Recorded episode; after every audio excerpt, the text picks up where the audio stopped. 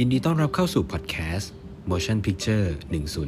101 เรื่องราวในโลกภาพยนตร์ที่จะทำให้คุณเข้าใจภาพยนตร์มากขึ้น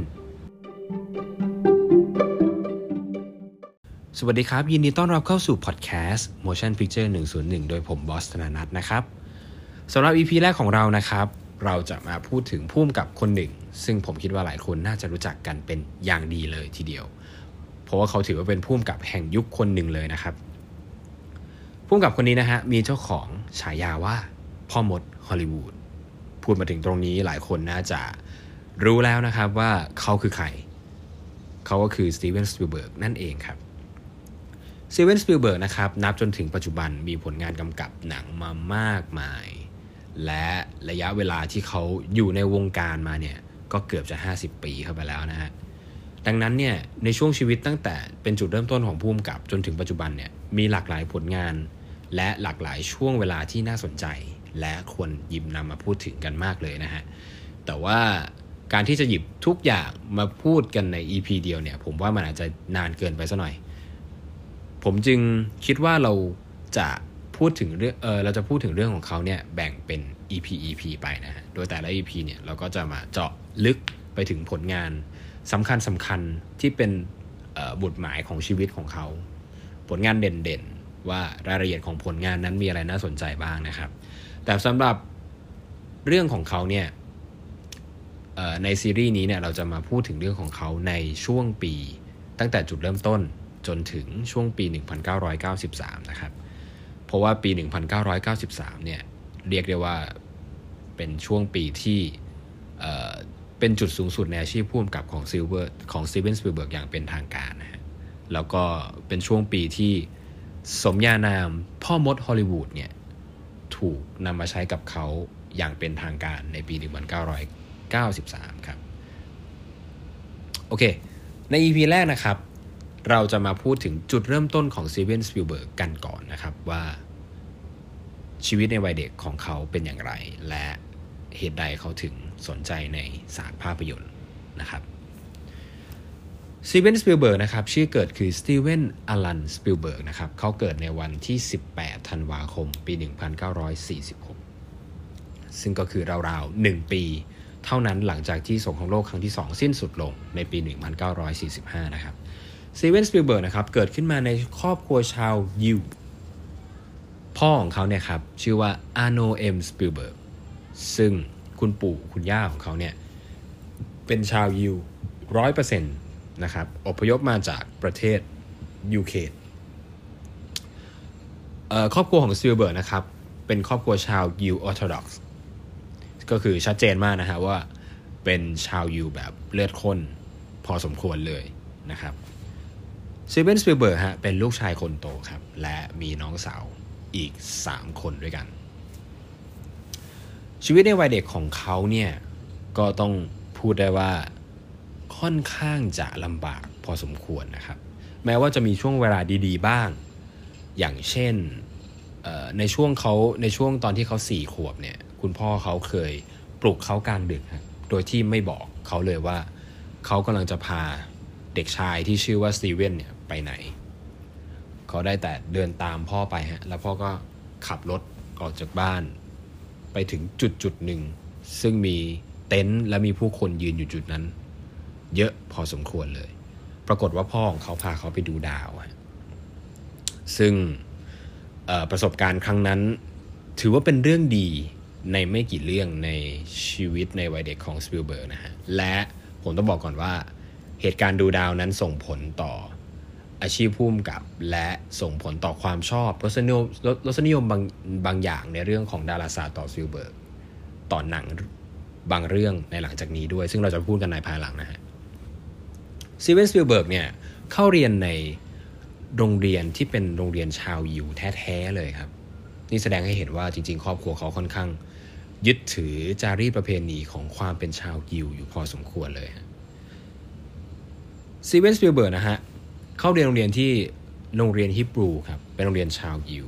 และมีคุณครูเป็นรับบายครับรับบายคือพระในศาสนายิวสิ่งนั้นนะครับทำให้เขาเกิดความแปลกแยก ต่อสังคมครับ เพราะเราต้องเข้าใจว่าในละแวกบ้านของสตีเวนสปิลเบิร์กเนี่ยไม่มีเด็กคนไหนเลยที่เป็นชาวยิวเขาเป็นเด็กคนเดียวที่เป็นชาวยิว นั่นทำให้เขารู้สึกว่าเขาเกิดความแปลกแยกครับมันเหมือนเขาเข้ากับเพื่อนไม่ได้ จนกระทั่งถึงช่วง high school อันนี้หนักขึ้นอีกครับจากปัญหาในเรื่องความแปลกแยก เพราะว่าพอเข้าสู่ช่วง high school แล้วเนี่ย สตีเวนสปิลเบิร์กโดนแกล้งครับ โดยอันธพาลที่โรงเรียน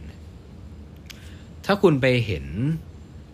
รูปของสตีเวนสปิลเบิร์กในช่วงวัยรุ่นเนี่ย จะเห็นได้เลยฮะว่าสตีเวนสปิลเบิร์กมีทั้งหน้าตารวมถึงเชื้อชาติอยู่แล้วนะ ที่ก็เป็นชาวอยู่อยู่แล้วนะครับ แต่เขามีภาพลักษณ์หน้าตาเนี่ย ที่ค่อนข้าง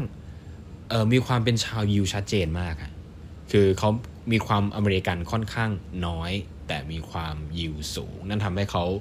ตกเป็นเป้าหมายของกลุ่มอันธพาลที่ชอบแกล้งคน ซึ่งไม่ใช่แค่แกล้งธรรมดา แต่มันคือแกล้งแบบลงไม้ลงมือ เขาโดนชกเลือดออก อยู่บ่อยครั้งในช่วงเวลา high school ซึ่งเขาบอกมันน่ากลัวมากนะฮะ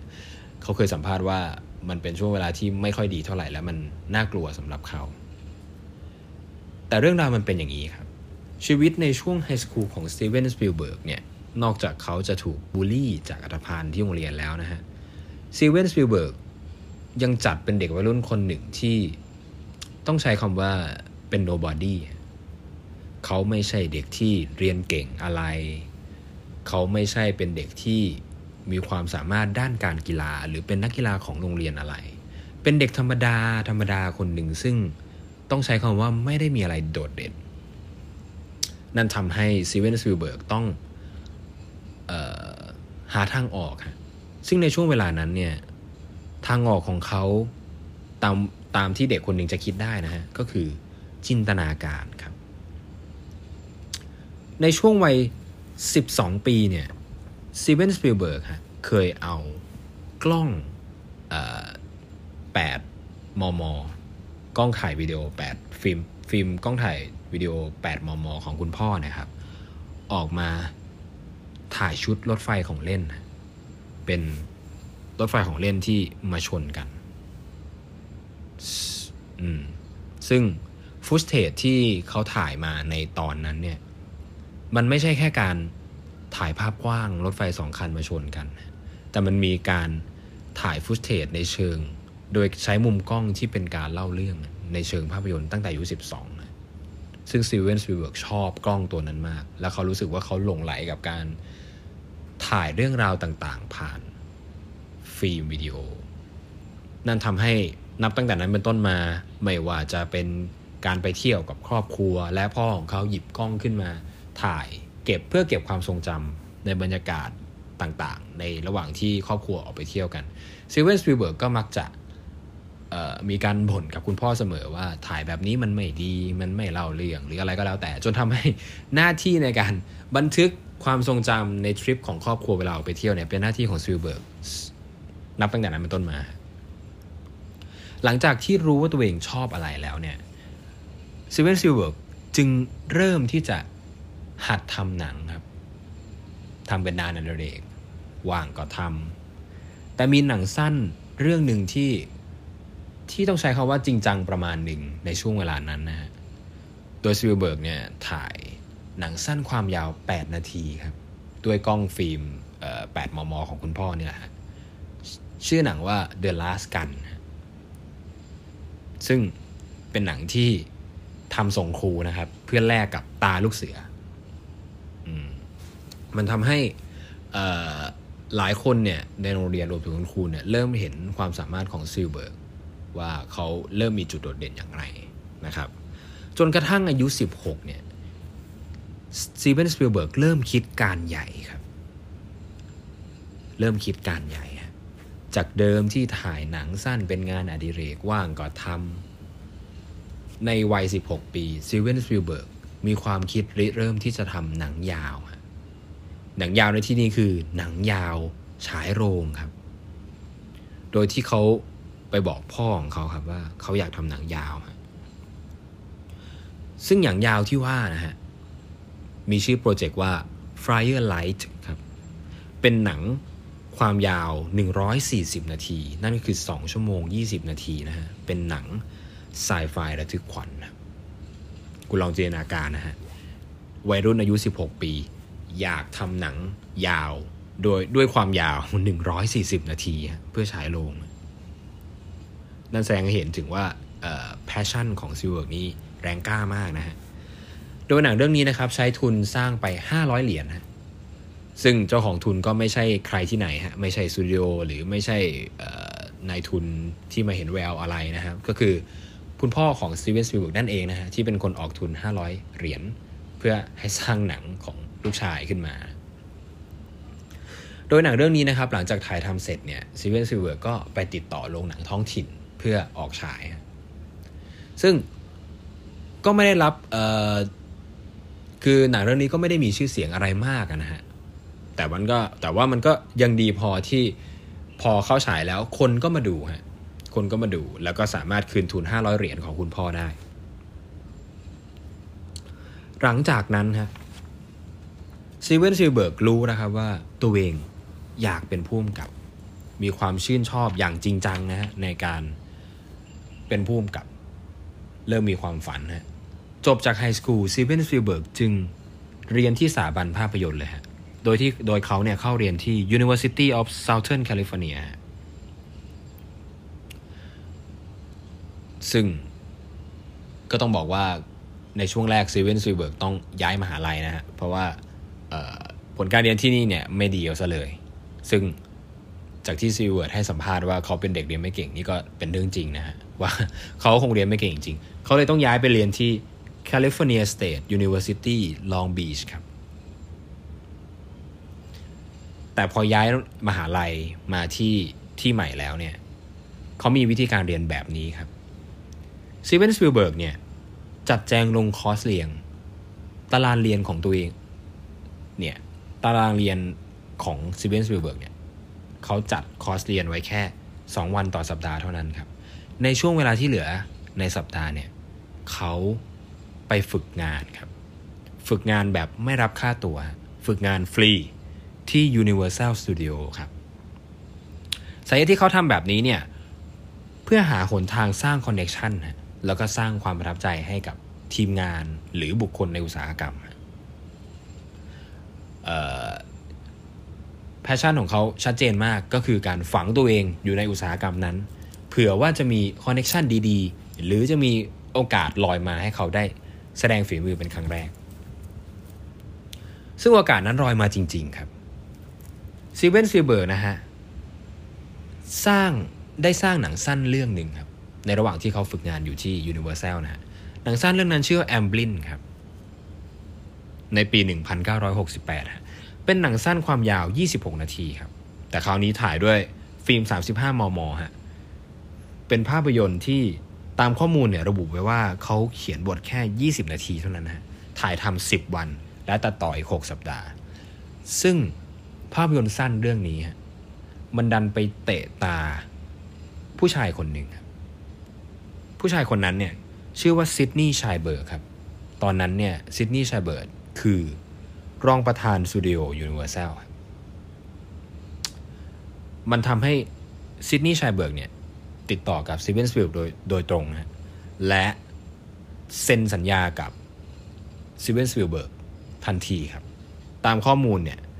คือ 7 ปีนะครับ เขาเซ็นสัญญาระยะยาวกับพุ่มกับหนุ่มที่ยังเรียนไม่จบมหาลัยด้วยซ้ำเป็นเวลา 7 ปีด้วยกัน ซึ่งเป็นเรื่องมหัศจรรย์มากนะฮะในตอนนั้นเนี่ยสตีเวนสปีลเบิร์กได้ชื่อว่าเป็นผู้กำกับอายุน้อยที่สุดที่ได้เซ็นสัญญาระยะยาวกับสตูดิโอใหญ่ระดับนี้ฮะ หลังจากที่ได้รับสัญญาเป็นผู้กำกับในสังกัดยูนิเวอร์แซลแล้วนะครับ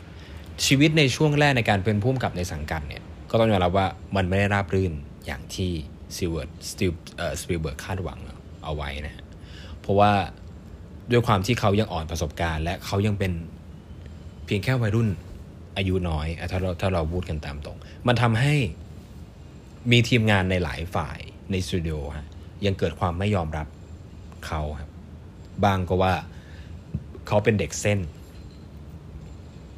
เพราะว่าเขามี backup คือซิดนีย์ไชน์เบิร์กจนทำให้ทีมงานบางส่วนเนี่ยเรียกสปีลเบิร์กว่าเป็นของเล่นของไชน์เบิร์ก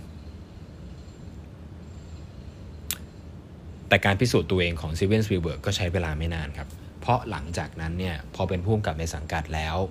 สตูดิโอก็ป้อนงานในช่วงแรกเนี่ยเป็นงานทีวีซีรีส์ครับ โดยสตีเวนสปีลเบิร์กเนี่ย ได้มีโอกาสแสดงฝีมือครั้งแรก ในซีรีส์เรื่อง Night Gallery ครับ ซึ่งเขากำกับตอน pilot กับตอน episode ที่1นะครับ แต่ว่าตอนที่เขากำกับเนี่ย มันดันเป็นตอนที่มีนักแสดงเบอร์ใหญ่มาก ๆ อยู่คนหนึ่ง ชื่อว่าโจแอนครอฟอร์ดโจแอนครอฟอร์ดถือว่าเป็นนักแสดงในยุคทองของฮอลลีวูดที่ถือว่าเป็น big name มากนะฮะ เป็นเป็นคนที่มีชื่อเสียงมาก ซึ่ง ความไม่มีประสบการณ์ของสปีลเบิร์กที่หลายคนปรามาสเอาไว้เนี่ยเขากับกำกับการแสดงนักแสดงเบอร์ใหญ่ระดับโจแอนครอฟอร์ดออกมาได้ดี จากการแสดงฝีมือของเขาในตอนนั้นเนี่ยมันทำให้ในบรรดาทีมงานที่เคยปรามาสเขาไว้เนี่ยเริ่มรู้สึกว่าเออสตีเวนสปีลเบิร์กไม่ใช่ของเล่น หรือไม่ใช่คนไม่มีฝีมือแต่เป็นแค่เด็กเส้นแหละ มันชัดเจนว่าสตีเวนสปีลเบิร์กมีของบางอย่าง มีความสามารถบางอย่างที่ที่ผู้กำกับที่ดีควรมีตั้งแต่อายุน้อยมากครับหลังจากนั้นครับสตีเวนสปีลเบิร์กก็รับงานทีวีซีรีส์เรื่อยมานะครับ ในช่วงแรกๆ จนกระทั่งครับ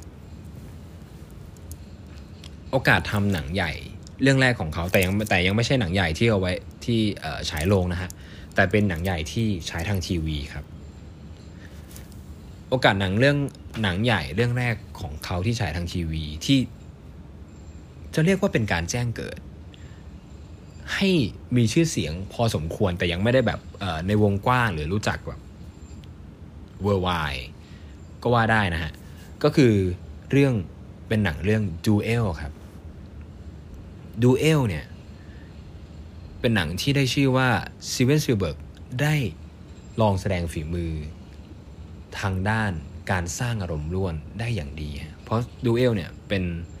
หนังที่ว่าด้วยเรื่องของชายหนุ่มคนหนึ่งฮะที่อยู่ดีก็ถูกรถสิบล้อขนาดใหญ่ ไล่บี้ไล่ล่า โดยไม่มีเหตุไม่มีผล ซึ่งจริงๆ หนังเรื่องนี้นะครับมันทำให้สวิลเบิร์กสนใจเนี่ย ก็เพราะว่า หนังนี้เป็นหนังไล่ล่าครับ จำเรื่องที่ผมเล่าให้ฟังได้ไหมครับว่าในช่วงอายุ 12 ปีที่เขาเริ่มเรียนรู้การถ่ายกล้อง 8 มม ของคุณพ่อใหม่ ๆ โดยการจับรถไฟมาชนกันนะครับรถไฟของเล่นของเขาที่จับมาชนกันเนี่ยมันมาจากเเรื่องราวในวัยเด็กครั้งหนึ่งครับ ที่คุณพ่อของเขาเนี่ยบอกเขาว่าจะพาไปดูคณะละครสัตว์ โชว์ กายกรรมต่างๆ ของคณะละครสัตว์แต่พอไปถึงแล้วเนี่ยมันไม่ใช่โชว์คณะละครสัตว์ครับ แต่มันกลายเป็นหนัง แต่ว่าเป็นหนังที่ชื่อว่า The Greatest Show on Earth ครับ ซึ่งความคาดหวังของซิเบิร์ในเรื่องที่จะเห็นกายกรรม เห็นสัตว์ หรือเห็นการแสดงต่างๆ ไม่มีเลยฮะ มันกลายเป็นหนังเรื่องหนึ่ง แต่ภาพจำอย่างหนึ่งที่สตีเวนสปีลเบิร์กจำได้ดีเลยฮะ มันคือ ท้ายเรื่องของหนังเรื่องนั้นครับ เป็นฉากที่รถไฟคณะละครสัตว์เนี่ย ชนรถ แล้วอีกขบวนก็มาชนกันเองจนจบจนตกจากตารางรถไฟสตีเวนสปีลเบิร์กบอกว่าผมจำความตื่นเต้นประทับใจนั้นได้ดี จากฉากนั้นเองแหละครับ นั่นทำให้หลังจากนั้นสตีเวนสปีลเบิร์กเอากล้องของคุณพ่อมาถ่ายฉากรถไฟชนกัน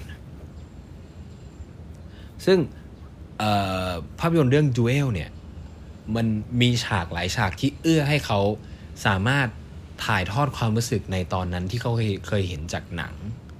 เรื่อง The Greatest Show on Earth เนี่ยครับและความรู้สึกในเรื่องรถชนกันรถไฟชนกันเนี่ยออกมาได้ดีที่สุด มันทำให้เขาตกปากกำกับหนังเรื่องนี้ครับ อีกอย่างหนึ่งคือด้วยเรื่องราวของออการไล่ล่าของรถบรรทุกใหญ่ กับรถเล็ก ๆ กับชายคนหนึ่งเนี่ย ซึ่งเป็นการไล่ล่าแบบไม่มีเหตุไม่มีผลหาเหตุผลไม่ได้เนี่ย มันทำให้สวิลเบิร์กนึกย้อนกลับไปในตอนไฮสคูลฮะในตอนที่เขาโดนนังแกจากบรรดาอันธพาลว่าเขาสามารถดีเลทหรือเชื่อมโยงกับ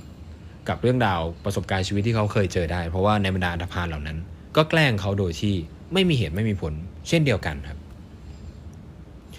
นี่เป็นสาเหตุที่ทำให้เขาตกปากรับคำ กำกับภาพยนตร์เรื่องดูเอลและภาพยนตร์เรื่องดูเอลนี้เอง ก็ทำมาได้อย่างดีครับ หนังเรื่องนี้มีฉากหลายฉากที่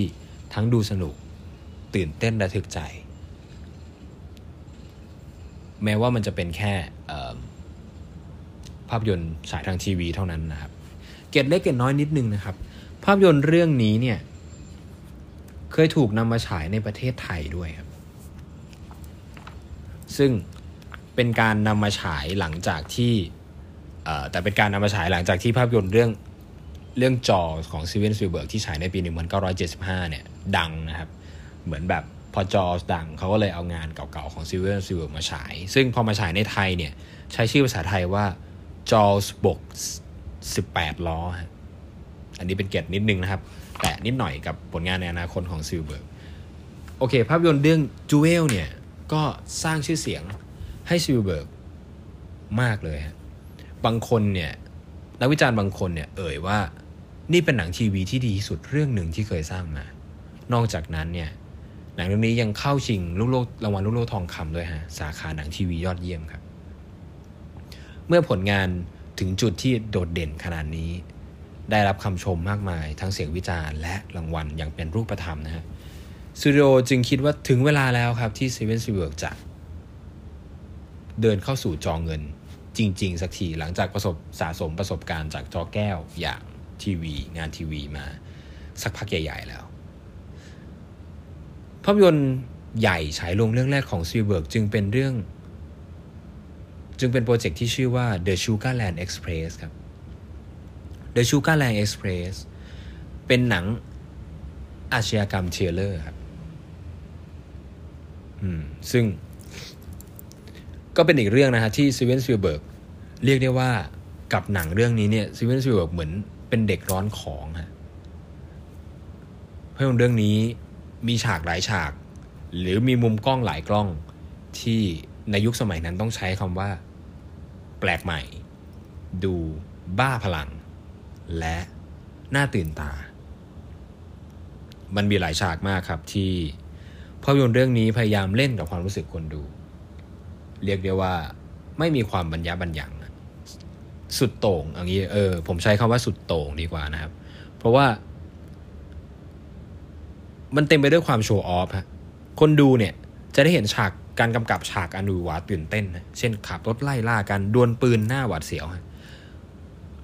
อยู่ดีก็แต่อยู่ดีก็กลับมาซึ้ง เป็นอารมณ์ซาบซึ้งสะทวนใจในช่วงเวลาสำคัญ หน้าสิวหน้าสวานในตัวละครนะซึ่ง และทั้งหมดเนี่ยมันเต็มไปด้วยเทคนิคแบบ เขาว่ากันว่าไม่บ้าก็ทำไม่ได้ฮะเช่นเเช่นเทคนิคการแพนสมมติเป็นการถ่ายรถยนต์กำลังวิ่งนะฮะการแพนกล้องรอบรถ360 องศาครับ เราเคยเห็นฉากนี้จำได้ไหมฮะว่าเราเคยเห็นฉากนี้ในลองเทคอย่าง Children of Men ของ อัลฟองโซกูรอนในปี 2006 นั่นแหละครับกลกลเอ่อกลวิธีการถ่ายทำแบบนี้ไม่อัลฟองโซกูรอนไม่ใช่คนแรกที่นำมาใช้ฮะเซเว่นสวีเบิร์กนำมาใช้ก่อนหน้านั้นเป็น 30 ปีแล้วครับผลลัพธ์ของ The Sugarland Express นะครับ ก็เต็มไปด้วยคำชมมากมายฮะเพราะว่า นักนักวิจารณ์ระดับตำนานอย่างพอลินเคลเนี่ยพูดถึงภาพยนตร์เรื่องนี้เอาเลยเอาไว้เลยว่า นี่เป็นหนังเรื่องแรกที่สร้างปรากฏการณ์มากสุดในวารสารภาพยนตร์ ถึงขนาดนั้นเลยครับ เพียงแต่ว่าแม้จะได้รับคำชมจากนักวิจารณ์และสื่อต่างๆ มากมาย เพียงแต่ว่า แต่ว่าเราก็ต้องยอมรับว่าในเรื่องของรายได้ในภาพยนตร์เนี่ยครับมันยังไม่มากพอมันเป็น เสมอตัวฮะมันไม่ได้โด่งดังหรือฮิตมากพอที่มันทำรายได้เป็นกอบเป็นกำสร้างกำไรให้สตูดิโอแม้ว่าหนังจะได้รับคำชมในระดับที่สูงพอสมควรก็ตามที นั่นทำให้สตีเวน สปีลเบิร์กเริ่มคิดแล้วครับว่าโปรเจกต์ของเขาเรื่องต่อไปเนี่ยมันไม่ใช่แค่ต้องออสร้างคำวิจารณ์ที่ดี เพียงแต่แต่ว่ามันต้อง ขายผู้ชมมากพอ ที่จะทำให้เขาได้ทั้งเสียงวิจารณ์ที่ดี และและ mass และฮิตด้วย ดึงดูดผู้ชมมากพอ ดึงดูดผู้ชมในวงกว้างมากพอให้มาดูงานของเขา ในผลงานเรื่องต่อไป ซึ่งเขาไม่ได้พูดเกินเลยฮะเพราะผลงานเรื่องต่อไปของสตีเวน สปีลเบิร์กคือภาพยนตร์เรื่องจอลส์ครับ ภาพยนตร์เรื่องจอลส์ ภาพยนตร์ฉลามบุกในภาพจำของหลายคนนี่แหละครับ ภาพยนตร์เรื่องจอลส์เป็นภาพยนตร์ที่ เป็นจุดเปลี่ยนสำคัญของสตีเวน สปีลเบิร์กอย่างแท้จริงฮะไม่ใช่แค่ชีวิตของเขาครับ แต่มันเป็นจุดเปลี่ยนสำคัญของวงการ อุตสาหกรรมภาพยนตร์ฮอลลีวูดไปตลอดกาลนับตั้งแต่จอลส์เข้าฉาย ซึ่งรายละเอียด ของภาพยนตร์เรื่องนี้มีหลายเรื่องมากที่น่าสนใจและควรค่าแก่การนำมาพูดถึงสตีเวน สปีลเบิร์กเรียนรู้งานจากภาพยนตร์เรื่องจอลส์มากมายเหลือเกิน อุปสรรคและปัญหาในการถ่ายทำก็น่าสนใจมากเหลือเกิน ซึ่งเราจะมาพูดกันถึงเรื่องจอลส์แบบเจาะลึกกันใน EP ต่อไป แล้วเรามาดูกันนะครับว่า แล้วเรามาติดตามกันว่า